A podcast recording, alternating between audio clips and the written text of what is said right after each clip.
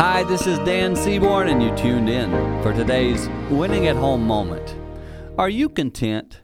See, when you hear that word, what happens in your mind? Most people think, oh, contentment, that means I'm happy, that means I'm fulfilled, everything's going my way. No, no, that's not what contentment means.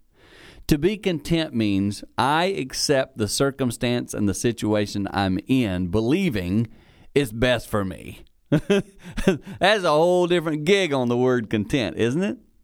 So today, are you in a circumstance or situation today where you need to just think about what it maybe means for you to look content right there, realizing your children are watching, they're seeing your example?